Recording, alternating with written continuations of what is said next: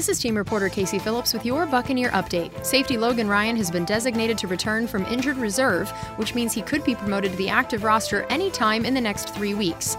Pass game coordinator Larry Foote was asked what is similar or different about this matchup compared to the first Saints game this year. They're the same. They give you a lot of personnel. Uh, they're a physical team. We definitely got a different quarterback, uh, a little more seasoned, a little more pocket than uh, Jameis.